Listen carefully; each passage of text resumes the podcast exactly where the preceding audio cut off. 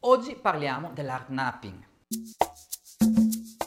Eh sì, l'hardnapping è il rapimento e riscatto di opere d'arte, un fenomeno molto conosciuto negli ambienti del mondo dell'arte, ma di cui poco si parla. Scopriamo tutti i dettagli.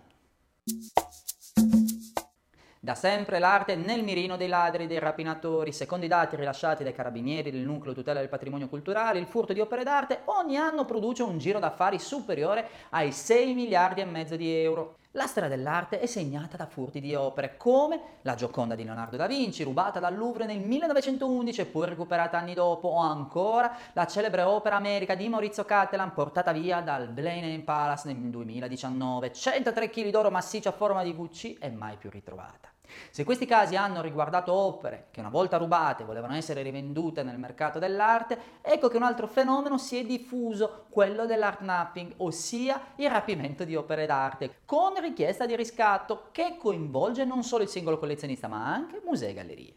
Il fenomeno dell'hardnapping è molto conosciuto nel settore, in particolare quello assicurativo dell'arte, ma ben poco ne sa il grande pubblico, mentre recentemente è stato affrontato nella pubblicazione Art and Crime, Furti, plagi e misfatti della storia dell'arte, a cura degli esperti Stefan Koldroff e Tobias Tim. Sono numerosi gli episodi avvenuti nel corso del tempo che hanno visto l'arte essere ostaggio delle organizzazioni criminali.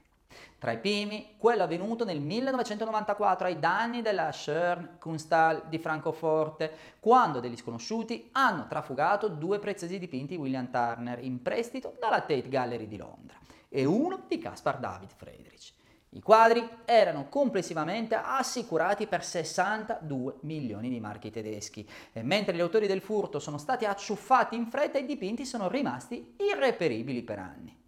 A seguito della rapina si sono fatti vivi a più riprese presunti intermediari che affermavano di avere accesso ai quadri e dopo diversi tentativi di recupero i quadri sono stati restituiti proprio a fronte di un riscatto milionario.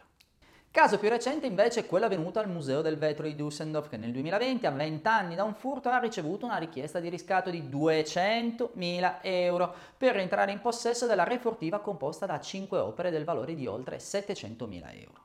La coppia di ladri è stata arrestata in un'operazione complessa poco prima di riuscire a riscuotere il riscatto. Altro esempio celebre è invece quello del furto del ritratto di signora di Gustav Klimt alla Galleria Ricci Oddi di Piacenza avvenuto nel 1997 per cui venne richiesto un riscatto di 150.000 euro che non fu mai pagato mentre l'opera è stata ritrovata nel gennaio 2020. Ma è così semplice ottenere un riscatto? Assolutamente no, infatti succede raramente che le istituzioni e i collezionisti derubati scendano a patti con i criminali, ma questo di fatto può accadere. Non di rado i furti avvengono senza che i criminali conoscano realmente il valore economico delle opere o il loro valore assicurativo, portando a fare richieste di riscatto di molto inferiori. E tu conoscevi il fenomeno dell'arnapping?